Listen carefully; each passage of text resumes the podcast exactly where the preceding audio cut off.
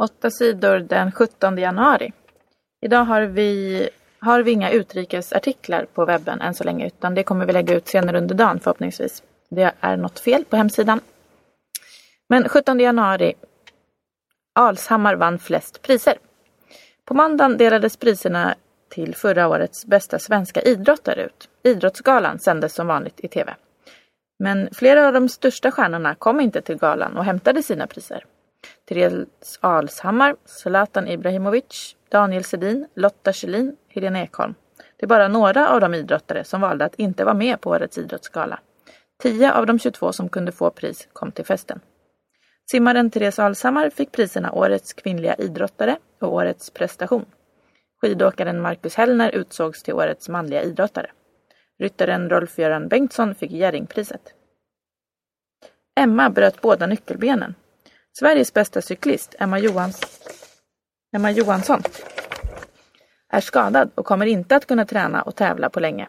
Emma Johansson krockade med en bil när hon var ute och tränade i helgen. Smällen blev våldsam och Emma bröt båda nyckelbenen. Emma hoppas förstås att hon ska hinna bli frisk och i bra form till OS i London i sommar. En halv miljon datorer slängs i onödan. Varje år slänger privatpersoner och företag sammanlagt en halv miljon datorer i soporna. Företaget Inrego jobbar med att ta hand om gamla datorer. Inrego säger att datorerna som slängs är värda 140 miljoner kronor tillsammans.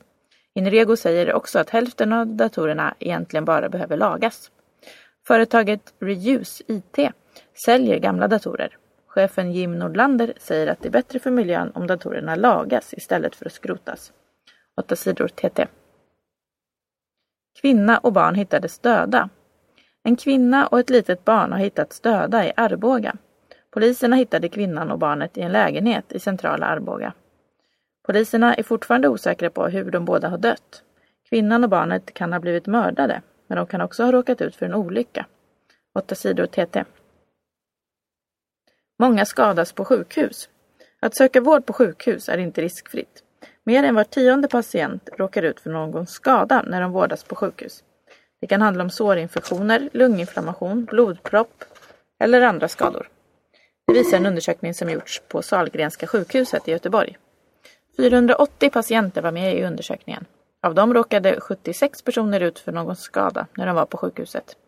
Skadorna ledde till att patienterna tvingades stanna i genomsnitt sex dagar extra på sjukhuset. 8 sidor TT.